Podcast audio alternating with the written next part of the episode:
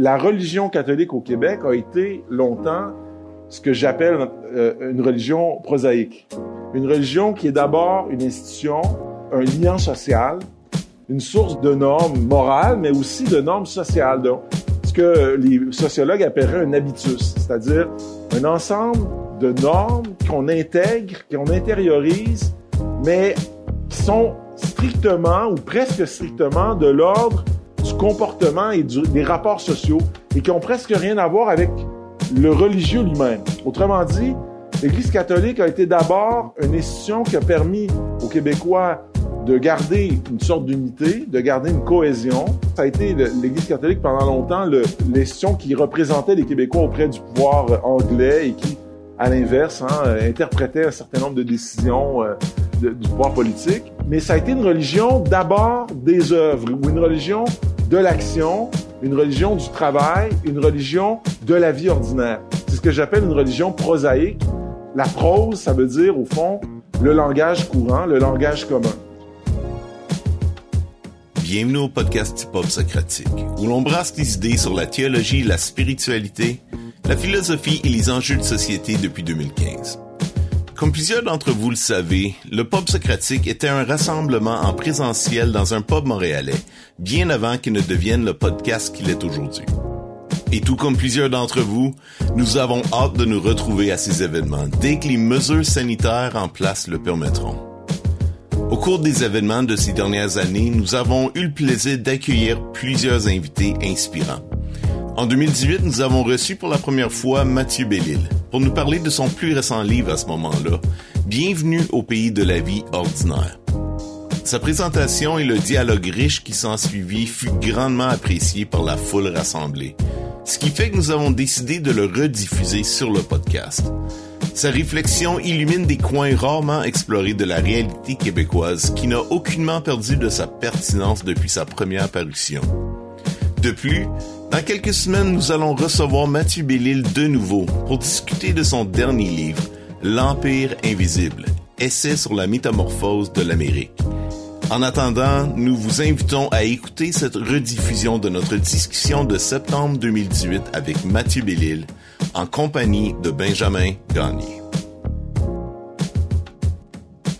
Ce soir, notre invité, Mathieu Bellil, professeur de littérature au Collège Brébeuf et membre du comité de, la rédaction de la revue L'Inconvénient. Tu as reçu trois fois le prix SODEP du meilleur essai.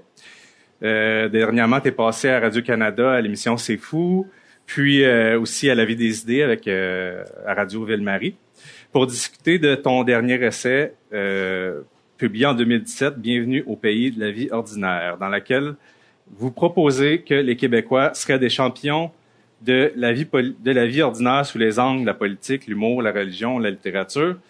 C'est d'ailleurs euh, pour cette raison que vous nous faites euh, l'honneur de votre présence, euh, Mathieu Bellil. Bonjour. Bonjour.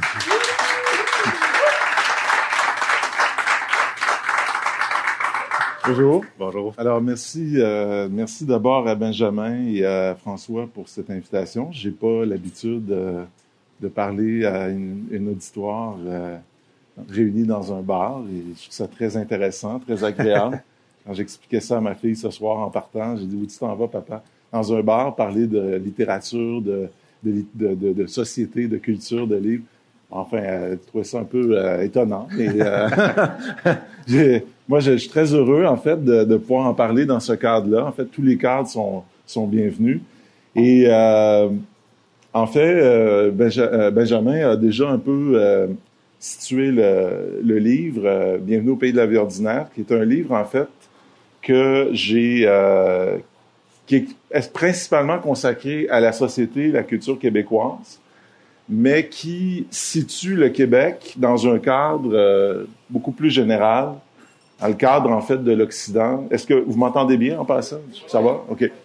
Dans, le cadre plus général de, de, de, de la culture occidentale. J'ai essayé d'éviter euh, un biais qu'on rencontre souvent quand on parle du Québec, c'est de faire du Québec une terre exceptionnelle à tout point de vue, c'est-à-dire pareil à aucune autre. Le Québec est soumis aux mêmes tendances, aux mêmes modes, aux mêmes problèmes, en fait, à tout ce que l'Occident vit en général, et on, on faut, il faut pas le séparer du reste. Et donc, quand je, mon titre, que évidemment, vous avez peut-être vu, euh, il y a un ton légèrement provocateur, Bienvenue au pays de la vie ordinaire, c'est pas Bienvenue au pays de la vie ordinaire par opposition à tous les autres pays. Autrement dit, comme si tous les autres pays ou comme si le reste du monde était extraordinaire et que nous, les pauvres petits Québécois, nés pour un petit pain, là, je reprends des formules que vous avez peut-être déjà entendues, porteurs d'eau, là, on les connaît, hein, les, les, beaux compliments qu'on se faisait, euh, qu'on s'est fait depuis longtemps. Euh, c'est pas donc par opposition à d'autres pays qui seraient considérés comme extraordinaires ou échappant à l'ordinaire que j'ai voulu parler du Québec. Par contre, ce que j'ai essayé de montrer, c'est que la vie ordinaire au Québec occupe une place qui est peut-être encore plus marquée, plus prégnante, plus déterminante que dans d'autres sociétés. Je connais pas toutes les sociétés, ce serait, j'en connais même pas tant que ça finalement. Euh, la société américaine à, laquelle on s'intéresse. En fait, on n'a pas vraiment le choix de s'intéresser à ce géant qui, euh, à côté duquel on a toujours l'air un peu insignifiant, nous, les, au Canada.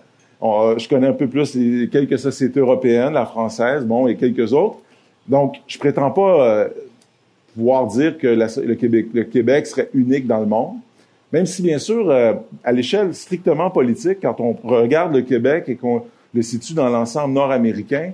Euh, en fait, non pas nord-américain, américain, donc Nord, Amérique du Nord, Amérique centrale, Amérique du Sud. Euh, le Québec demeure quand même, à bien des égards, une terre assez particulière. C'est un, c'est un des seuls endroits où euh, les colonisateurs sont devenus décolonisés. Euh, les Français ayant été battus par les Anglais, bien sûr, vous connaissez euh, le résultat de, la, bataille des plaines d'Abraham mais aussi le seul endroit qui, au fond, potentiellement, d'une population à majorité francophone, n'aurait pas atteint son indépendance, son, autonomie politique. Toutes les autres régions d'Amérique, que ce soit les États-Unis, Canada, le reste, tous les autres pays, tous les pays ont atteint cette autonomie politique, pas le Québec. Alors c'est quand même un élément qu'il faut considérer et ajouter à ça, bien sûr, le fait que le Québec demeure et pour longtemps sans doute une terre un peu isolée euh, sur le plan culturel. On est quand même les derniers des Mohicans, on est un peu les, les, les, les, les Gaulois hein, de, de, l'Amérique. Euh, autour de nous, c'est quand même une mer anglophone, puis ça, il faut le reconnaître, ça fait partie, ça s'inscrit, je dirais, dans les grandes angoisses ou les grandes inquiétudes existentielles qui marquent le Québec. J'ai quand même dit que le, la, la société québécoise n'était pas isolé des autres. Et je veux juste, si vous me permettez, avant de revenir au Québec, prendre un petit moment pour expliquer qu'est-ce que j'entends par la vie ordinaire. Ce concept-là, la vie ordinaire, je ne l'ai pas inventé. De toute façon, euh, même si je l'aurais voulu, c'est tellement banal comme expression que hein, on peut pas euh, réclamer le droit d'auteur là-dessus. C'est une expression que j'ai prise à Charles Taylor, qui lui-même, en fait, l'a prise à Anna Arendt, qui probablement elle-même l'a prise à d'autres et ça montre bien comment la, la pensée s'engendre et hein, les penseurs s'engendrent les uns les autres. L'idée est la suivante. C'est que, au fond, chez Charles, euh, euh, la vie ordinaire, c'est essentiellement la vie qui concerne les activités routinières, quotidiennes. Au fond, on pourrait résumer en disant trois grandes activités qui sont les activités de la vie ordinaire. Ce serait la production, la reproduction et la consommation. La production, c'est-à-dire le travail. Euh, la reproduction, c'est-à-dire la vie de la famille. Donc, euh, et bien sûr, ce qui va avec ça, l'enseignement, enfin, toute la vie consiste au sens de la reproduction, au sens ici de vraiment ce qui consiste à reproduire ou à transmettre un certain nombre d'éléments qui permettent aux enfants de grandir et de euh, d'imiter leurs parents. Donc, production, reproduction et consommation, bien sûr, qui est le, dernier élément du trio, qui est toute cette activité euh, frénétique à laquelle on se livre euh, tous les soirs, la fin de semaine. Chaque fois qu'il y a une occasion, on, va dépenser le peu qu'on a et on achète des objets dont, qui sont à, l'obsolescence programmée. D'ailleurs, l'obsolescence qui programmés, dont l'obsolescence est de plus en plus rapprochée. Hein, le iPhone X qui est très à la mode, on sait que dans deux ans, ça va être la chose la plus antédiluvienne, la plus vieille, la plus minable possible. Mais il faut quand même croire qu'au moment où on l'achète, on possède une sorte de talisman qui nous permet d'ouvrir toutes les, toutes les portes. Bon, c'est comme ça que fonctionne. Alors ça, c'est la vie ordinaire. Cette vie ordinaire, elle, elle concerne probablement, ou elle englobe probablement, je ne sais pas, 80 à 90% de la vie courante. Donc, elle est importante. Et donc, il ne faut pas la mépriser, il ne faut pas la, la rejeter, il ne faut pas la non plus, il faut pas, il faut pas penser qu'on pourrait y échapper. C'est, c'est, c'est une, ce serait une lubie et une prétention de penser qu'on puisse y échapper. À, ces, à cette vie ordinaire, dans toutes les sociétés, je dirais, mettez le mot en guillemets, normalement constituées, il y a deux autres pôles et ces pôles-là, Charles Taylor les, les, les identifie. Euh, alors ça, c'est dans les sources du mois. Mais encore une fois, je vous ai dit, j'ai revu cet été chez Anna Arendt un peu les mêmes idées. Ces deux autres pôles sont importants et qui, en quelque sorte, malgré le fait qu'ils occupent souvent une moins grande partie de la population, malgré le fait qu'on y consacre en proportion moins de temps, ce sont des pôles qui sont des pôles essentiels pour, à l'équilibre et à la vitalité d'une société. Et donc, à la vie ordinaire, on peut ajouter deux autres modes de vie ou deux autres manières de vivre. Il y a la vie de participation et il y a la vie de contemplation.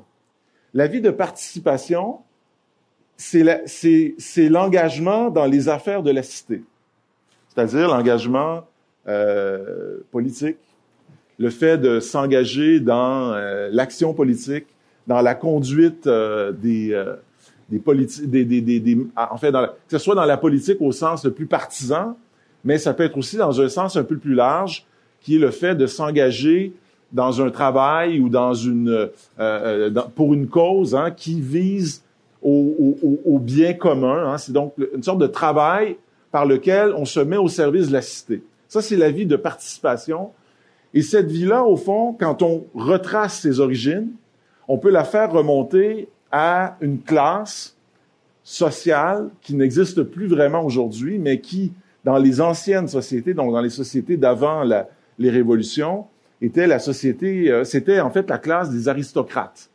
Qu'est-ce que faisaient les aristocrates?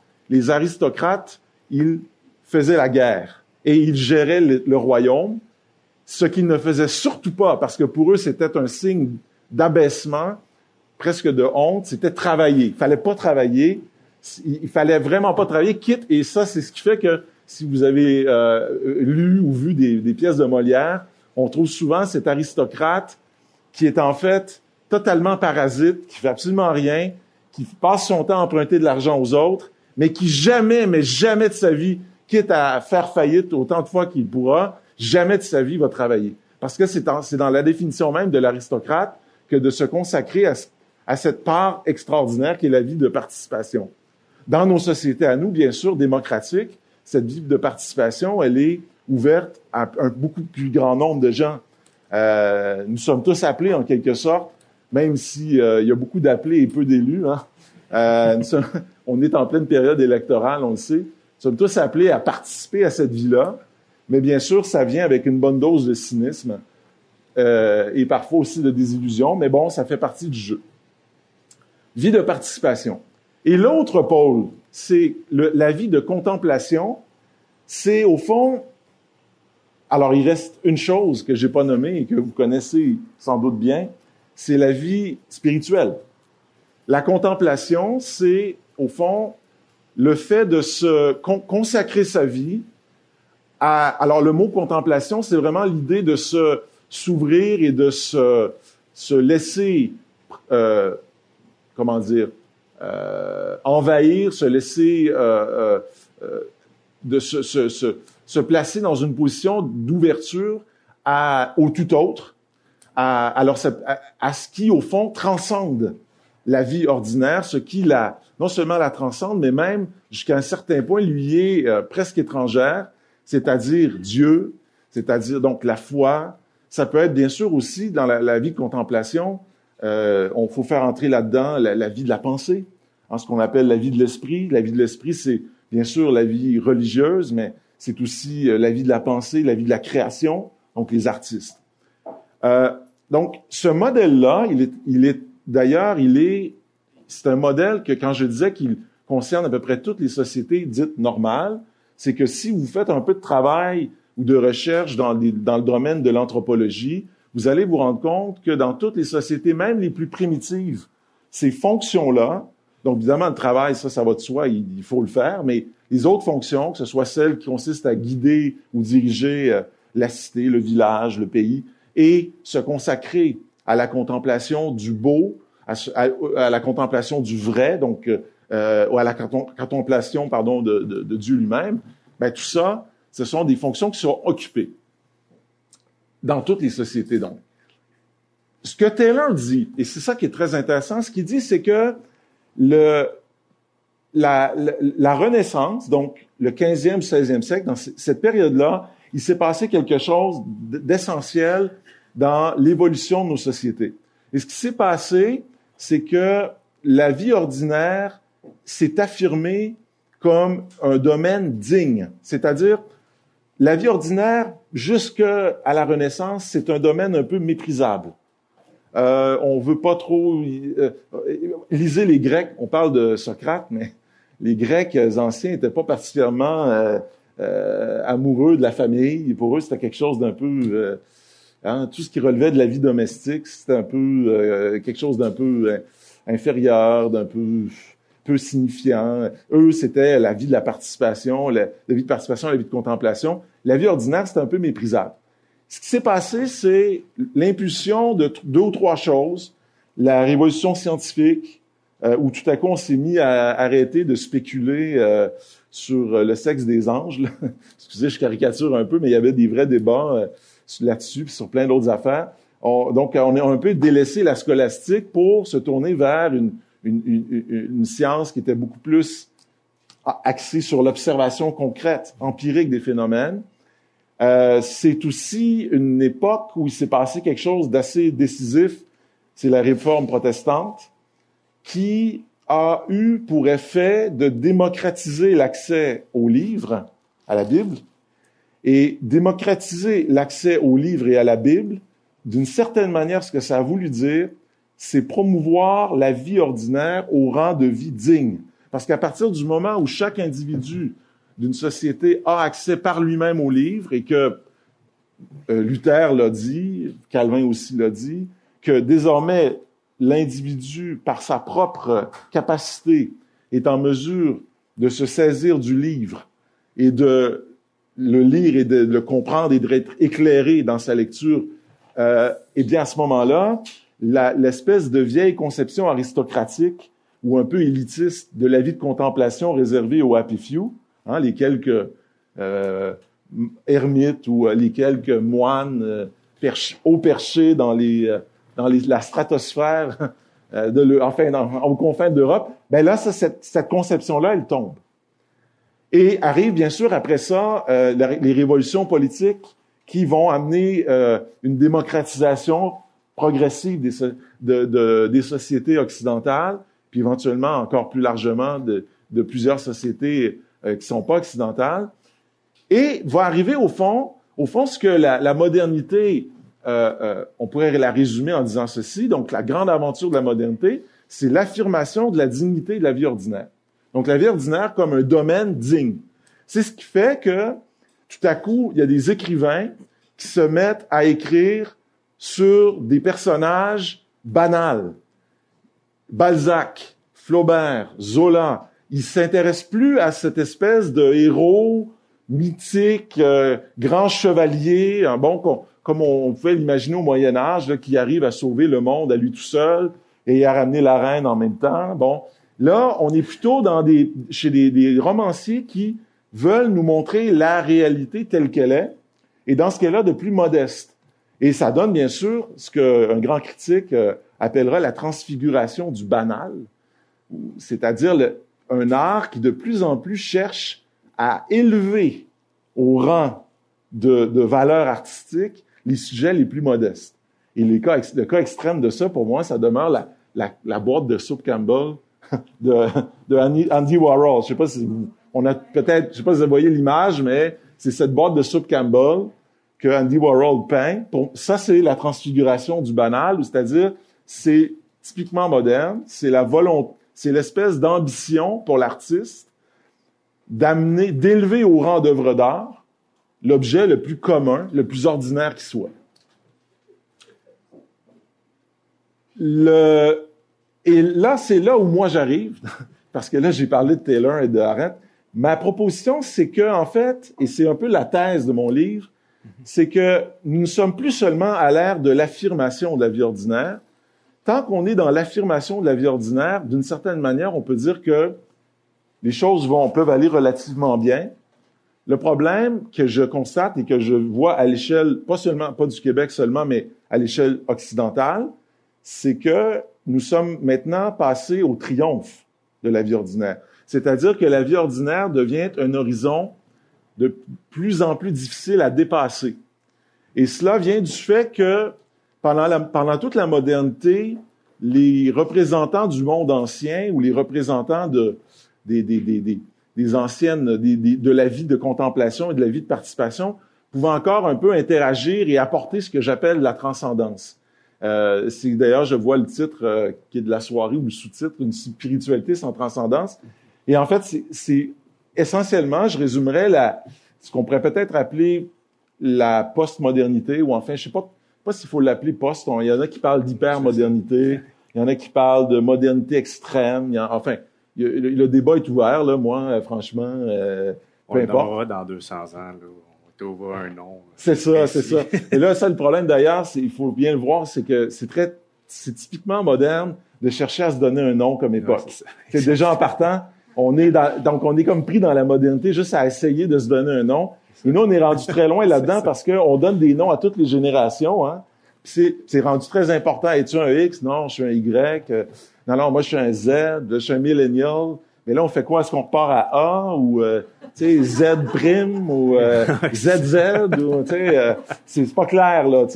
mais on est quand même rendu dans le micro-détail, dans la manière dont on mesure le passage du temps et dont on appose des étiquettes aux différentes euh, générations. Donc, c'est très moderne. Bref, je referme la parenthèse. Mais disons, au fond, quand je dis qu'on est à une ère de de, de, vie ordinaire qui domine et qui triomphe, et de vie ordinaire de laquelle il n'y a plus, euh, dans laquelle il y a de moins en moins de place pour la transcendance. Je pense, au fond, je, je, je, j'attribue ça beaucoup à une difficulté de plus en plus grande à envisager des mondes autres. Et par des mondes autres, je pense d'abord au passé. Le passé duquel on a l'impression d'être de plus en plus coupé parce qu'en en fait, on évolue dans une sorte de présent perpétuel ou de présent qui s'auto-engendre. D'ailleurs, ce qui est très frappant avec l'époque dans laquelle on vit, c'est que on prend de moins en moins pour modèle des individus ou des êtres ou qui nous ont précédés et de plus en plus des gens qui sont nos contemporains. C'est-à-dire, l'engendrement ou le, la transmission ne se fait plus à la verticale, mais à l'horizontale avec des semblables. Euh, on, alors, on est dans, la, dans ce qu'on pourrait appeler un présent perpétuel ou un présent qui s'auto-engendre. La, le, le, manque de transcendance est certainement aussi attribuable au fait que euh, pendant une longue partie, en fait pas aussi, mais je continue plutôt, est attribuable au fait aussi que beaucoup de, de, de, de, beaucoup de valeurs avec lesquelles la modernité s'est débattue. La modernité a engagé pendant 400-500 ans un débat avec la religion. Mm-hmm. Et la modernité, au fond, elle s'est beaucoup définie dans, euh, euh dans le un rapport critique avec la religion, mais dans un rapport critique où la religion avait les moyens de répondre. Et la grande différence entre la modernité et notre moment à nous, qui est autre chose, c'est qu'aujourd'hui, ce dialogue n'existe plus, ou alors ce débat n'existe plus. On a encore des, euh, des gens qui, évidemment, s'en prennent à la religion, mais autant enfoncer des portes ouvertes. Hein. Il y a plus de... souvent, il n'y a plus d'adversaires. Parce que la religion, désormais, semble relever d'un passé euh, et ne plus vraiment avoir cette place dans le présent, cette possibilité de répondre. Donc, être une sorte d'adversaire absent, en quelque sorte. Et ce qui se transmet souvent le plus, et je le vois au Québec en particulier, mais c'est vrai ailleurs, on se transmet moins la mémoire de la religion que la nécessité d'oublier et de, de rejeter la religion. C'est-à-dire, les, euh, je, je, le vois chez certains étudiants qui connaissent rien à la chose et qui, à tout jeune, ont, ce qu'ils ont retenu de leurs parents, c'est qu'il fallait surtout pas s'intéresser à ça. c'est comme la, ils ont, ils ont, alors, on se transmet un rejet ou un refus, le refus d'une chose. Ils ont comme euh, retenu aussi les côtés euh, où euh, c'est l'ennemi, la religion encore. Là. On, on transmet beaucoup ça. Là. Bien les problèmes du monde sont dus à la religion. Oui, oui, mais alors c'est un, c'est un, oui dans le sens où au fond la religion dans sa, dans sa structure même, elle est, elle est forcément complètement, elle va, elle va, elle va un peu à l'encontre d'une logique qui est plutôt celle de, disons, de, notre époque, qui est celle de, de l'éclatement, de la, de la relativité absolue. De, et donc, forcément, il y a, il y a une sorte de, de, difficulté à arrimer ou à faire parler euh, euh, des, euh, des, des, comment dire, des jeunes, par exemple, qui auraient vraiment une sorte de tendance à vouloir accueillir à peu près tout, qui seraient dans, donc, dont la, pensée serait le carrefour de toutes les pensées, ou dont la pensée serait le carrefour de toutes les idées, avec un, un, fond culturel et, un fond spirituel qui se présente comme un tout, ouais. Un tout euh, relativement autosuffisant. Euh, je j'attribue aussi le, ce, ce, ce, triomphe de la vie ordinaire à, je dirais probablement une sorte de désillusion qui frappe notre époque.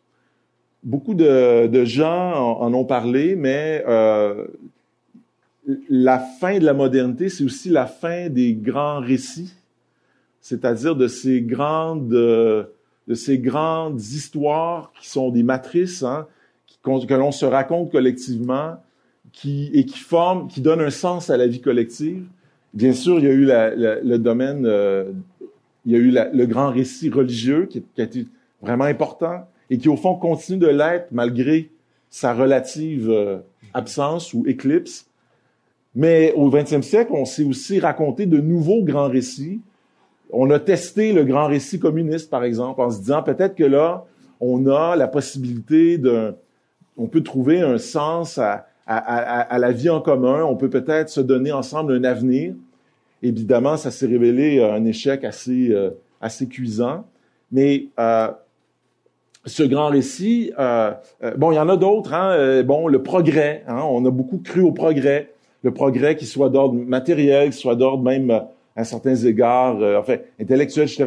Et on est arrivé à, euh, à la fin du 20e siècle avec euh, euh, les illusions perdues, quoi, avec le sentiment que ces grands récits étaient plus en mesure de, de rassembler, que ces grands récits étaient plus en mesure d'emporter notre adhésion, et au fond que euh, ce qui restait, c'était une société d'individus plus ou moins isolés les uns des autres, des individus qui conçoivent leur existence à brève échéance, ou en tout cas en, naviguant à courte vue, ce que moi j'appellerais des survivants, c'est-à-dire des individus qui ne visent, visent de moins en moins, conçoivent de moins en moins la vie comme euh, une, l'occasion d'une, d'une, comment dire, d'une plénitude, et de plus en plus comme euh, une vie euh, où au fond il s'agit de pas euh, de mener de mener un combat presque de tous les instants euh, suivant la logique un peu darwinienne de la lutte de tous contre, enfin,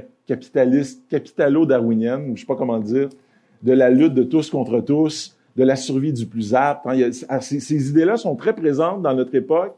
On a juste à voir la quantité de films euh, qui racontent à peu près toujours la même histoire de survivants laissés au milieu d'un labyrinthe ou euh, sur une île déserte ou, ou peu importe, ou même en fait la version capitaliste yuppie, c'est celle de par exemple, euh, euh, ce, ce, film euh, de, voyons, qui s'appelle Wolf of Wall Street, hein, les, mm-hmm. les loups de Wall Street, où au fond la même la même règle, la règle de qui est au fond très révélatrice de la loi morale de l'époque, c'est la loi de la survie, c'est-à-dire prends tout ce que tu peux prendre au moment où il t'est offert, parce que si tu prends pas, quelqu'un d'autre va le prendre à ta place. Ne tends pas la main à ton prochain. Si tu tends la main, il va vouloir le bras, il va et le, reste du corps.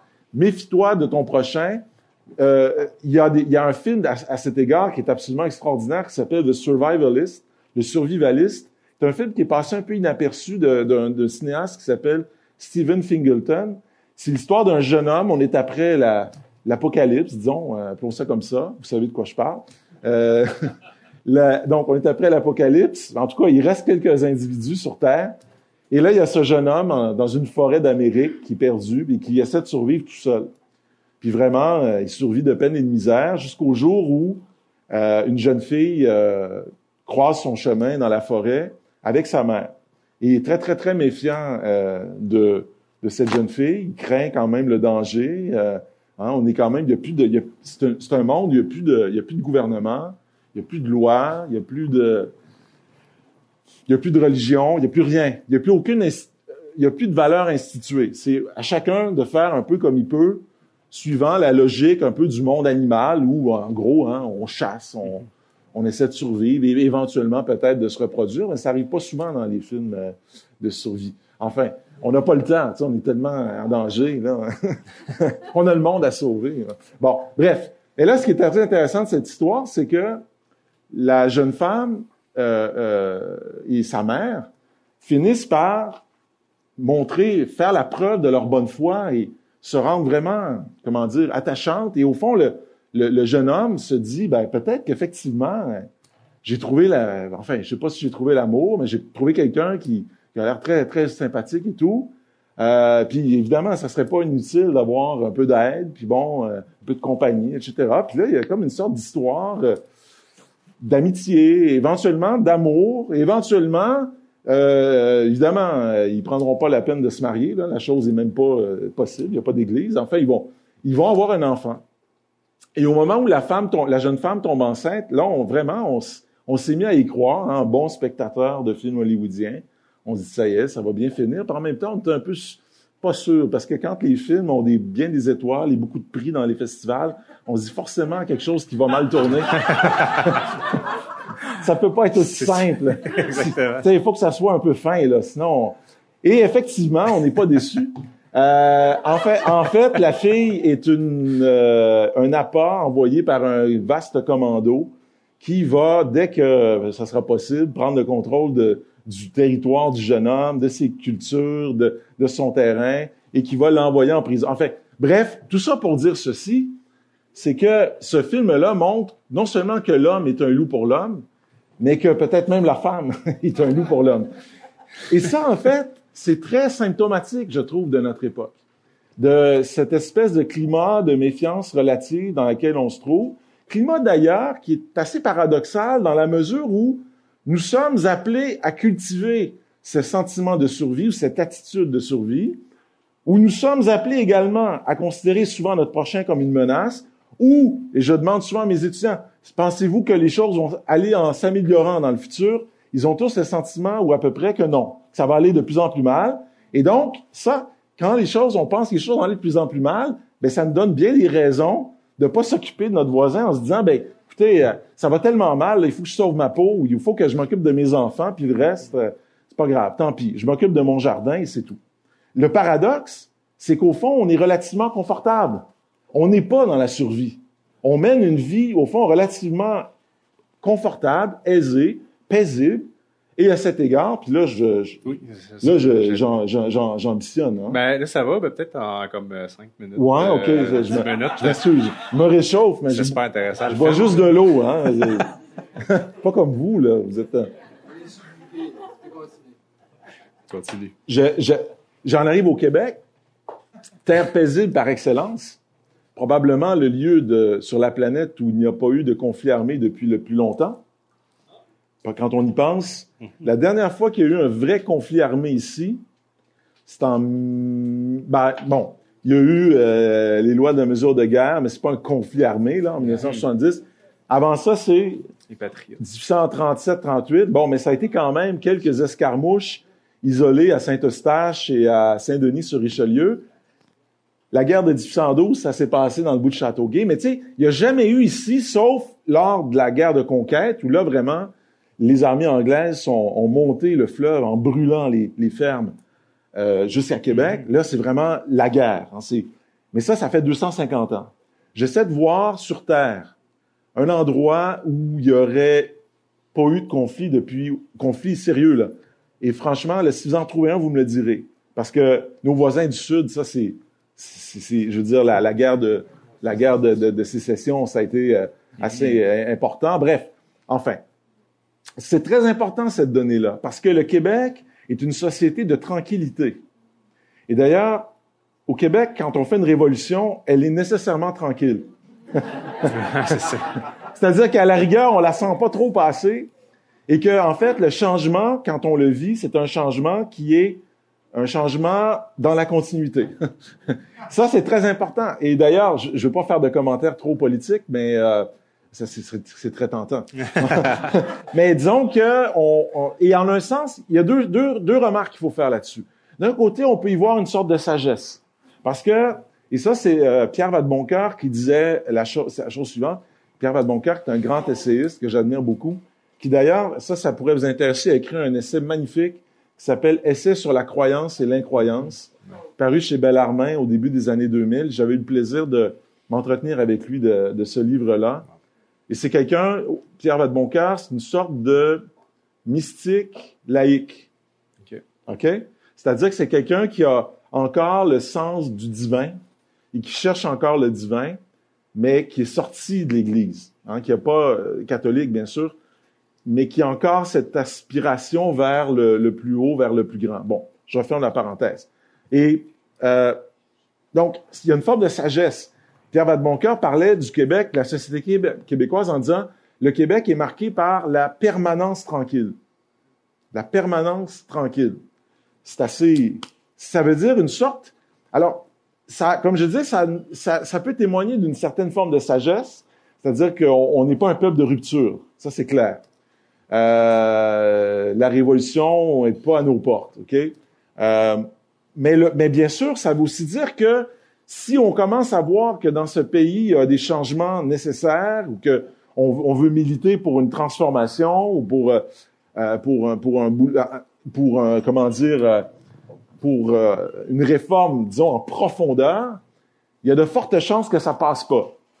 C'est pas pour rien que la- le, le- le- grand, la grande aspiration au changement dans les 50 dernières années au Québec, et qui a d'ailleurs a, a- canalisé une grande part de, de la quête de transcendance des Québécois, ça a été le projet d'indépendance, hein, qui, au fond, n'aura pas échoué, ah, n'aura pas réussi. Quel lapsus, n'aura pas échoué, n'aura pas réussi, ou en fait aura échoué. Et en fait, c'est aussi assez caractéristique du Québec que c'est le Québec est une société qui euh, est- se définit beaucoup par la négativité. Et j'entends par négativité pas nécessairement le sens euh, d'être négatif, là, mais si bien sûr euh, on, est très bon dans la litote. Hein? Comment ça va? Bon, pas pire. C'était-tu bon? Pas mal. On est beaucoup dans le négatif pour dire le positif. Comment vas-tu? Ben, ça va pas, ça va pas trop mal. Hein? On, est, on a cette tendance-là. J'entends la négativité ici au sens beaucoup plus fondamental d'un- d'une société qui demeure relativement indéterminée. C'est-à-dire, les Québécois sont les champions du non. Pas seulement du don au référendum, mais on a dit non à la guerre, on a dit non à la conscription, on aurait dit non à la conscription, on a dit non à Charlottetown, on a dit non à... J'étais... Trouver une cause où on peut dire non, là, puis avoir 200 000 personnes dans la rue, comme par exemple, quand c'était la question de la hausse des frais de scolarité en 2012, non à la hausse, non à la guerre en Irak, j'y étais en 2003 dans les rues de Montréal, on était ça, 200 000. Mon pays, ce n'est pas un pays, hein, cette espèce de négativité, mais ça fait partie de l'ADN québécois. Le... Je terminerai en disant, si Benjamin, tu me permets, Oui, oui. je terminerai en disant simplement ceci, c'est qu'au fond, ce qui, puis on pourra peut-être parler davantage de, de, la dimension religieuse parce que dans mon livre, il y a tout un chapitre sur l'héritage du catholicisme au Québec. Et je suis très bien placé pour en parler puisque je suis de confession ou d'en fait d'éducation protestante. Donc, je connais pas plus que, ou moins que d'autres. C'était une blague en passant, mais elle n'a pas marché. C'est correct. euh, j'ai fait une thèse de doctorat sur l'humour. Et euh, mon père, qui, qui, a toujours un sens euh, de l'humour particulièrement développé, a dit T'as fait ça parce que t'as jamais réussi à raconter une seule bonne blague. bon, là, j'en ai une qui vient de marcher. Bon. Euh, puis il disait aussi des trucs très très encourageants comme toi, t'es pas tu vois, tu es un chercheur, tu n'es pas un trouveur. bon. Merci, papa. Mon père, qui est, euh, qui est, enfin, on en parlera peut-être plus tard. Euh, peut-être pas. peut-être avec une bière, là. Bon, bref. Je terminerai en disant que la société québécoise se distingue par un attachement indéfectible à la vie ordinaire, par un attachement, en fait, qui frise le culte euh, dans le sens où ici, il y a, et puis là, on pourra revenir peut-être plus tard sur les causes, parce que j'ai quelques hypothèses là-dessus, mais une société, en fait, où euh, il faut constamment faire la preuve de son attachement à la souche commune. Ce que je veux dire par là, c'est que si vous êtes un intellectuel et que, mettons, je sais pas, vous consacrez votre vie à la réflexion sur l'éthique euh, euh chez Spinoza, assurez-vous quand même de dire aux gens que vous aimez le spaghetti mm-hmm. ou que euh, ou le pâté chinois, c'est encore mieux. Euh, si vous êtes un homme politique ou une femme politique, assurez-vous de pouvoir commenter le Canadien de Montréal. Euh, et le dernier échange, là, je sais plus lequel, là, bon. Ouais. Ah, ok, bon, merci. Alors, il y a des, il y a des amateurs. Euh, c'est-à-dire, éviter au maximum toute présentation de vous-même qui pourrait donner l'impression d'une prétention. Il faut éviter à tout prix la prétention. Parce qu'au Québec, et, ça, je, l'ai souvent vécu et on me l'a beaucoup dit, Mathieu, c'est vrai, le, cette, euh, on, confond souvent la quête d'excellence avec le snobisme. C'est comme si chercher l'excellence, chercher le meilleur, c'était automatiquement être snob ou, euh, si vous voulez, bon, il y a des expressions qui me viennent tout à coup, là, mais tu sais, péter plus haut que le trou. Vous avez déjà entendu ça? Mais oui. non, mais je, juste être sûr, hein, que vous êtes peut-être des gens tellement raffinés distingués que dites, non, non, jamais on a dit ça. Nous, on est des gens beaucoup trop euh, fins. Bon.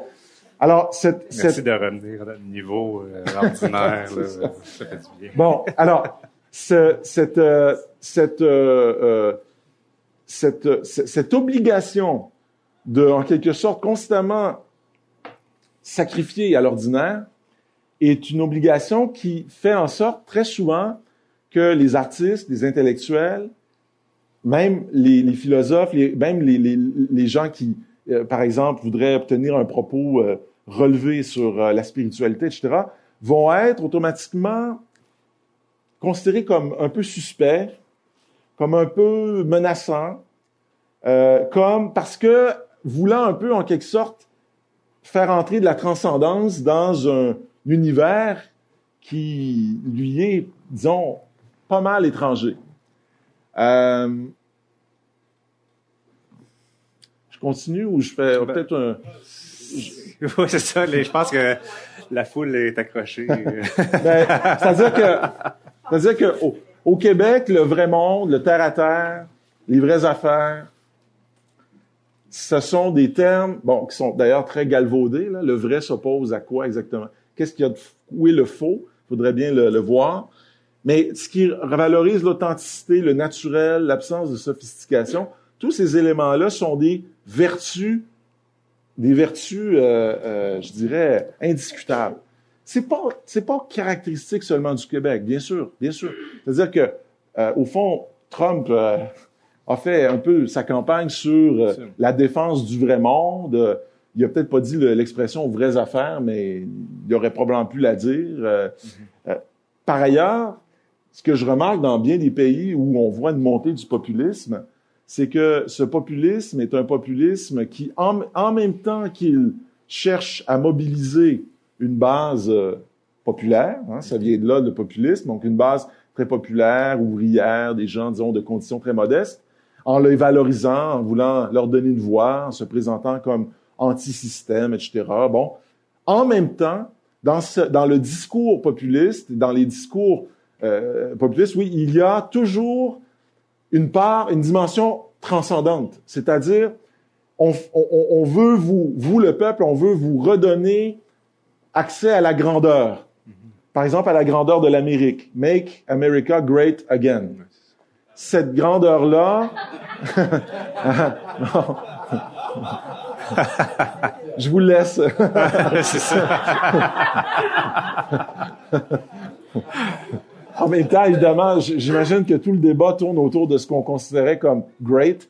Euh, mais et même dans les populismes européens, il y a toujours cette, il y a une dimension quand même transcendante où évidemment on peut, qui est un peu dévoyée, qui est un peu pervertie certainement, mais au Québec, on pourrait pas dire ça nécessairement, c'est-à-dire à quelle grandeur passer, à quelle splendeur, et puis là je veux pas dire ça en me en m'auto-flagellant, mais en essayant simplement d'être lucide. Le Québec ne, ne dispose pas d'un, disons, d'un passé glorieux. On est dans le Québec, c'est une terre relative, relativement prosaïque où euh, la, survie dont je parlais tout à l'heure, on l'a connue longtemps. Hein, euh, c'est-à-dire que pendant longtemps, la vie spirituelle, la vie intellectuelle ont été de, des luxes. Des luxes dont on se disait au fond qu'on pouvait très bien s'en passer ou les laisser à d'autres. On était dans la survie. Alors, l'hiver, c'est déjà toute une affaire. Hein. Je veux dire, les premiers qui arrivent ici sont pas en train de se demander euh, qu'est-ce que Leibniz ou euh, Spinoza ou qu'est-ce que peut-être nous prépare John Locke ou, euh, Voltaire. Ils, ont, je veux dire, ils sont même, ils ont absolument pas accès à ça. Ils se demandent simplement comment ils vont faire pour passer l'hiver, puis est-ce qu'il y a un bateau qui va revenir les, les, les prendre, etc. C'est-à-dire que dans la condition même de l'homo québécensis ou homo québécois, je sais pas comment on pourrait l'appeler. Bref, de l'homme, la femme québécoise, il y a ce rapport direct à la nature qui est très violent et qui euh, pousse à la survie. Faut pas oublier une chose également, c'est que dans l'histoire du Québec, cet événement-là, il est marquant. La conquête anglaise, elle a eu un effet très particulier sur la composition de la société québécoise. Euh, et cet effet-là, c'est que du jour au lendemain, la société de la Nouvelle-France, qui est devenue la Province of Québec, s'est retrouvée étêtée. Et étêtée, je veux dire littéralement, pas au sens... Euh, ah non, pas littéralement justement, figurativement. Euh, la société québécoise s'est retrouvée privée de ses élites. C'est-à-dire que la Nouvelle-France, d'ailleurs, les historiens le disent souvent, elle était composée d'une proportion étonnamment élevée d'aristocrates. Il y avait plus d'aristocrates en Nouvelle-France en proportion qu'il y en avait en France. Il y avait beaucoup de religieux également. Et, bien sûr, même sur le plan économique, il y avait une élite économique. Quand les Anglais ont pris le contrôle du territoire, toute cette élite ne trouvait plus sa place. Et donc, du jour au lendemain, la société québécoise s'est retrouvée privée de son élite intellectuelle, son élite spirituelle, son élite politique. Et ces élites-là ont été remplacées par des élites étrangères qui avaient d'autres intérêts, d'autres préoccupations et qui, en fait, ne communiquaient au départ que très peu avec la, société, avec le, disons, le, le, le, peuple français, merci. Et donc, la société québécoise est une société qui s'est reconstruite par le bas. Et ça, c'est important quand on veut comprendre l'attachement à la vie ordinaire et à la, à la je dirais, à, la, la, vie de production et de reproduction, c'est que c'est une société qui se reconstruit par le bas qui, et qui, pendant très longtemps, n'est composée que d'une petite bourgeoisie, hein, une petite bourgeoisie euh, euh, de profession libérale, médecin, etc., et qui, pendant longtemps, n'a pas...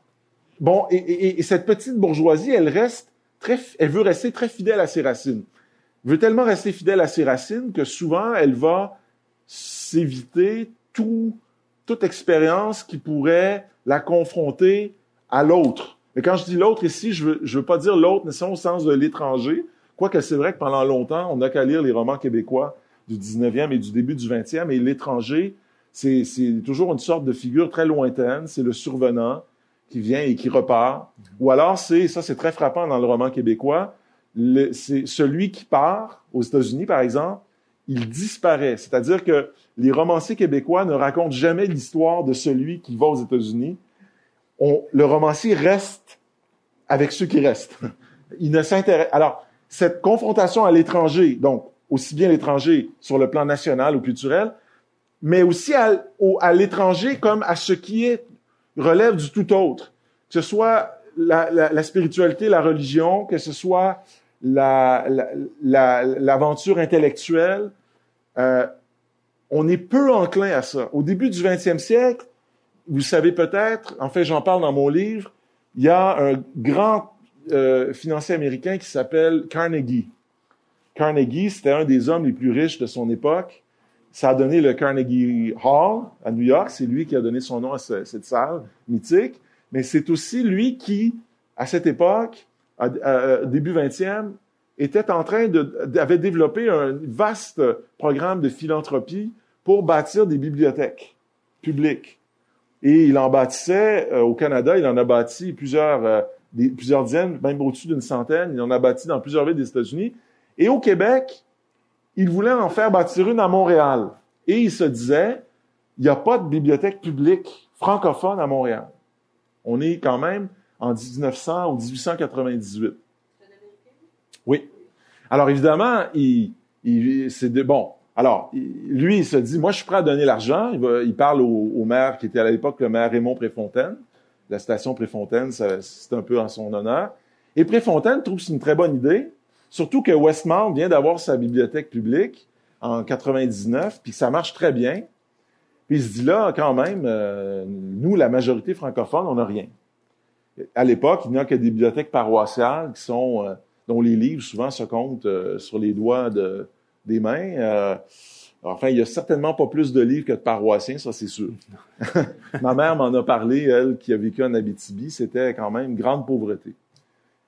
Et ben un moment, alors là évidemment l'évêque ou enfin de l'époque, il voyait ça d'un très mauvais œil, hein? un riche capitaliste américain qui vole au secours de ses ouailles en leur offrant leur offrait une bibliothèque. Euh, Carnegie disait, moi, je vous donne l'argent, puis vous la gérez. Je veux pas, je veux pas quand même pas m'immiscer. Mais celui qui va finalement avoir le, dernier mot, ça sera pas un religieux, ça va être un conseiller qui s'appelle, conseiller municipal, qui s'appelle Édouard Chaussé, et qui va dire, notre peuple, nous n'avons pas ici au Québec cette race d'hommes. Bon, on parlait toujours comme ça à l'époque, hein, cette race d'hommes. Bon, nous n'avons pas au Québec hein, de cette race d'hommes voués à l'étude, à la contemplation des idées. Hein. Nous laissons cela euh, euh, aux, aux, hommes de, de l'Europe. Nous ici, nous avons beaucoup plus des besoins de bien plus hautes nécessités, hein, comme l'entretien des, de la chaussée, euh, les trottoirs et bon. En gros, ça a été cette histoire-là que je raconte dans, dans le livre. Elle est très, elle illustre le fait que même bien après la conquête, il demeure au Québec une sorte de méfiance profonde ou de crainte envers ce qui, en quelque sorte, pourrait nous arracher à la condition commune, c'est-à-dire les livres. Oui, on n'est pas très loin de ça, hein, de la petite vie. Euh, donc, nous arracher à la condition commune. Euh, la religion, Pierre Vadeboncoeur dira dans les années 50, et, et, là je terminerai avec ça euh, pour, pour laisser un peu de place à la discussion, dira, et ça, pour lui ça a été une grande, d'une grande tristesse, il dira, pour la religion n'aura été pour nous, presque personne parmi nous, l'occasion d'une véritable aventure. Il dit ça, on est en 1962 à peu près, dans un texte majeur qui s'appelle La ligne du risque, qui est un des textes emblématiques de la Révolution tranquille. La religion n'aura été pour presque aucun de nous l'occasion d'une aventure. Et pour lui, c'était une grande déception, et j'avoue avoir vécu un peu cette déception quand j'ai constaté que, au fond, ces siècles de catholicisme au Québec, catholicisme triomphant. Il faut rappeler quand même que dans les années 30, per capita, le Québec est l'un des endroits sur Terre où on exporte le plus de missionnaires. C'est quand même, il y, avait au Québec une, une, véritable, il y avait un élan, mais malgré cela, sur le plan de la pensée, de la pensée spirituelle, de l'expérience spirituelle, mais qui dépasse le stade du catéchisme. Donc, tu sais, qui va un peu au-delà d'une simple liturgie, disons, un peu prévue d'avance. Il y, a, y a, presque rien, ou il y a, y a, rien, en fait. Les rares fois où on entend parler de religion dans, dans la littérature, c'est même dans l'époque où on était pour la religion, où on voulait faire la promotion, ça dépasse pas beaucoup le, le, le stade des... C'est-à-dire qu'on sent pas d'appropriation individuelle. C'était la grande déception de Vadeboncoeur. Et le paradoxe de l'histoire du Québec, c'est qu'au moment où la religion s'est mise à couler, on raconte que dans les années 60, il y a un moment où, soudain, c'est un des grands mystères en Occident, soudain, au mois de mai, je crois, on m'a raconté que c'était 64, 65. Peut-être que quelqu'un pourra me corriger, je, j'y verrai aucun, aucun dommage. Là. Euh, tout à coup, les gens ont arrêté d'aller à l'église. Comme ça. Ça s'est arrêté. Denis Arcand disait ça, le cinéaste, il disait le grand, un des grands mystères encore non résolus de l'histoire du Québec, c'est comment, comme ça, du jour au lendemain, les Québécois ont cessé d'aller à l'église, mais vraiment comme ça. Ça s'est fait. Alors, c'est comme si des apparences étaient maintenues depuis longtemps, mais que derrière, il se passe, sur le plan du cœur, il ne se passait rien. Le paradoxe, c'est que cette religion s'écroulant ou disparaissant, la possibilité de croire est apparue. Et, et dans les années 60, il y a une extraordinaire capacité ou envie de croire chez les Québécois qui se matérialise dans l'engagement politique, dans l'engagement social, mais aussi dans la vie spirituelle. Il y a un renouveau dans le catholicisme, il y a l'éclosion du côté francophone euh, du protestantisme, il y a, euh, euh il y a euh, euh, la possibilité de croire. Et, et, paradoxalement, c'est quand l'Église s'est mise à tomber que même au Québec, on a commencé à produire des théologiens. Mm-hmm. hein, c'est très paradoxal. Euh, OK, alors je m'arrête là, puis je, vous, je, Merci beaucoup. Je... Merci.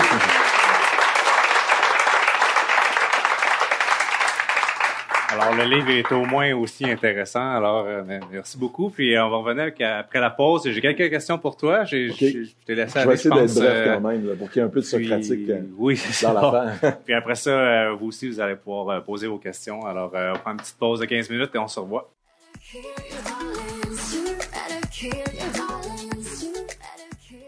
Alors, Re-bienvenue à la deuxième partie. Alors, euh, je vais m'asseoir tout de suite. Ça fait juste bizarre quand je m'assois euh, pendant que je suis debout, je sais pas. Là.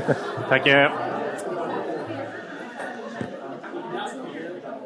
Alors, euh, on va rentrer dans la deuxième partie où ça va être plus des questions. Tu vas répondre à nos questions. Alors, d'emblée, moi, j'avais une question. Ça t'en parle dans ton livre de ton parcours. toi, tu as grandi dans un milieu protestant. Ton père était mm-hmm. pasteur. Mm-hmm. Et euh, tu viens d'une famille qui croyante, qui euh, les parents qui lisaient beaucoup la Bible. Oui. Alors, euh, j'étais curieux de savoir euh, ton héritage religieux, comment ça a influencé ton, ton intérêt pour la littérature et même jusqu'à l'écriture peut-être de ce livre-là? Oui, ben alors, oui, alors si c'est pas un secret, j'en parle dans mon livre, qui sera d'ailleurs en vente. oui, c'est vrai. Hein? Excusez, là, je ne peux pas m'empêcher de On va le faire la, la, la, réclame. Alors oui, je alors, j'ai grandi dans une famille protestante. Mon père était pasteur. Et euh, je, même euh, enfant, je me souviens avoir un jour euh, nourri le rêve d'être pasteur comme mon père. Euh, beaucoup d'ailleurs d'enfants de pasteurs ont nourri le rêve d'être pasteur.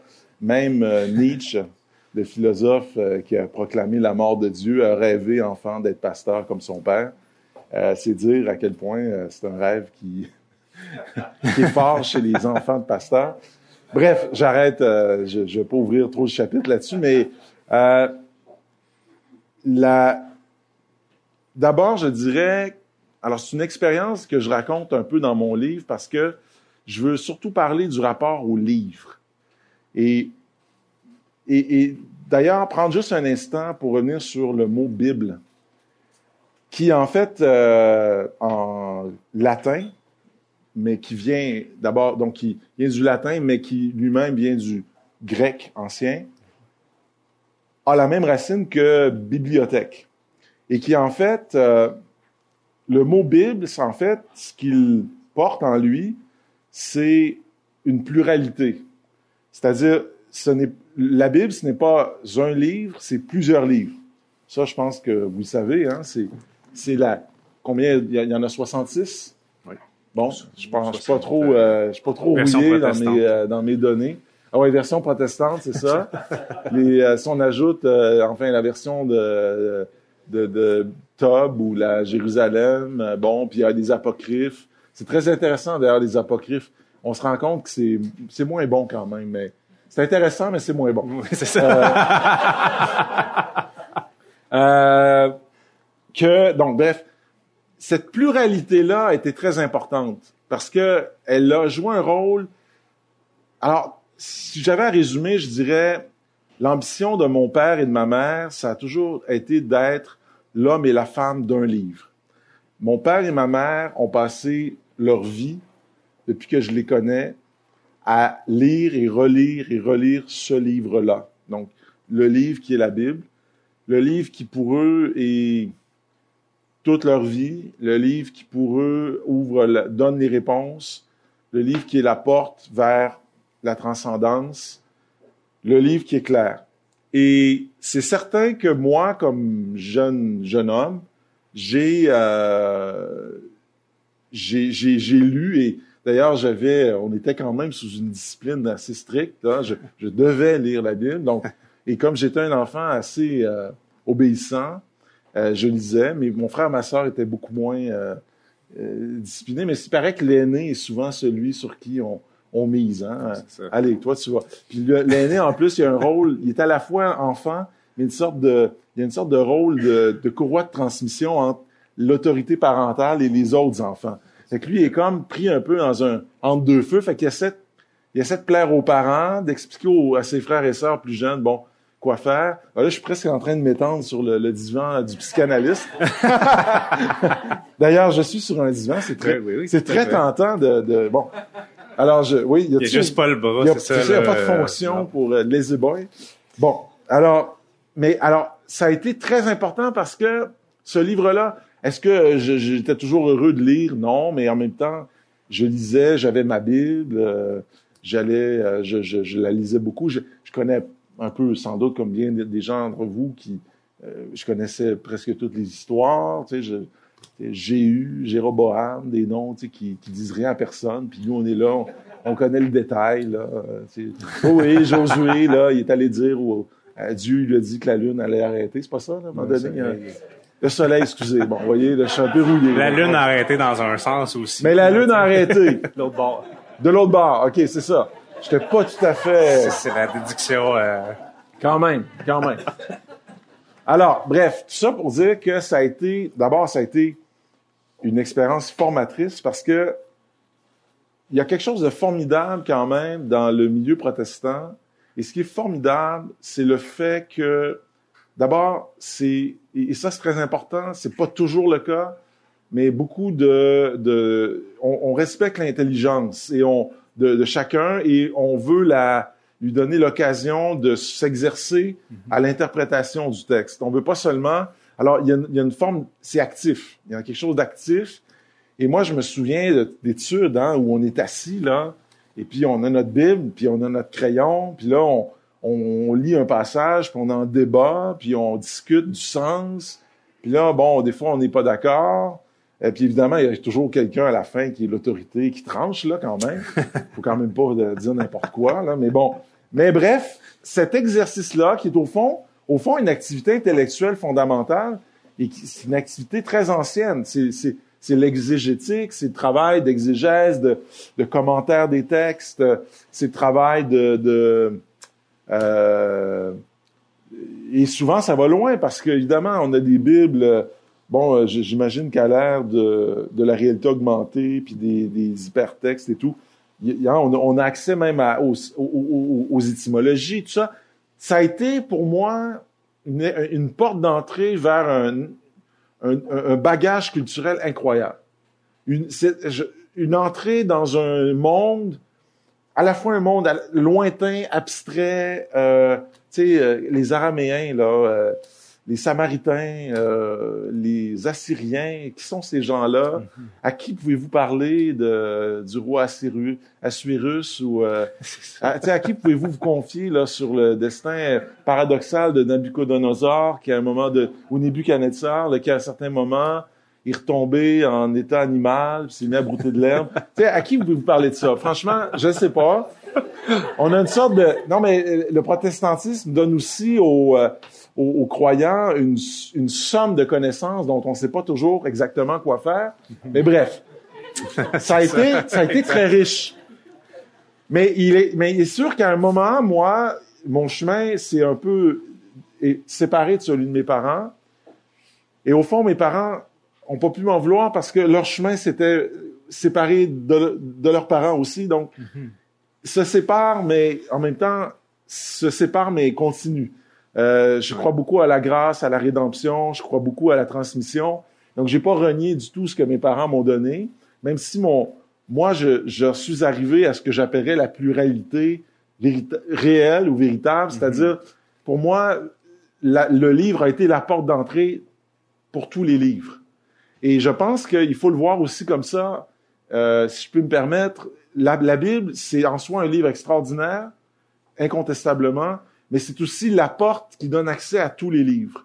C'est et, et, et, donc à un moment, je, je, me souviens avoir fait cette réflexion en la vingtaine. Je me suis dit, mon père et ma mère auront été l'homme et la femme d'un livre.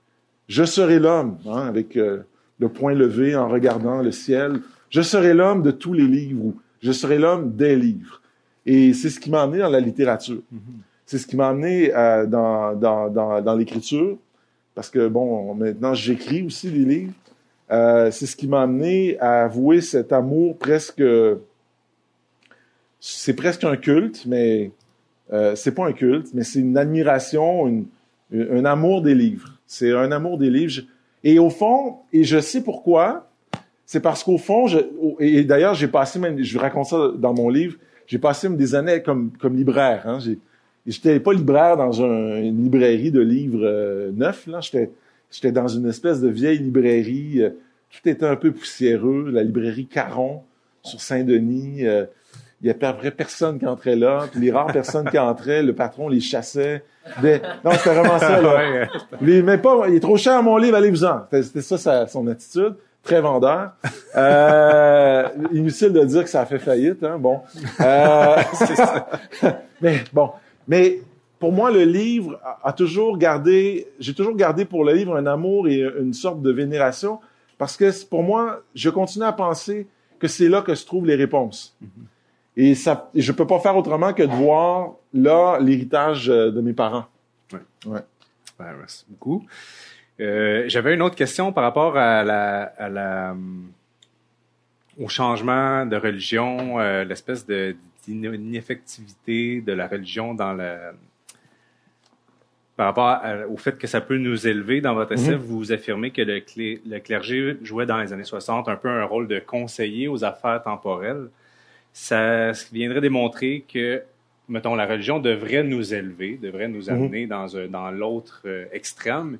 Et pourtant, c'est pas du tout ça qui s'est passé dans les années 60 et même avant. En fait, c'est plutôt avant. Hein? Oui, c'est avant les années 60. Dans les années 60, c'était encore le cas. Oui. Mais particulièrement dans les années qui ont précédé la Révolution tranquille, ce qu'on appelle la Grande Noirceur, qu'il faut relativiser. Hein? C'est une formule qui a été euh, créée par les artisans de la Révolution tranquille, qui d'une certaine manière avaient intérêt aussi à aggraver l'opposition mm-hmm. ou à la, la renforcer pour mettre en valeur, c'est-à-dire c'était pas c'était pas totalement pur là comme intention. Il y avait quelque chose aussi qui visait à dire nous sommes la lumière et avant c'était c'est les ténèbres. Bon, mais ceci dit, euh, la, la, la, la, ce qu'on décrit, l'Église vouée aux, à, la conduite des affaires temporelles, c'est l'Église catholique au Québec d'avant la Révolution tranquille. Mm-hmm. Pratiquement sur toute son histoire,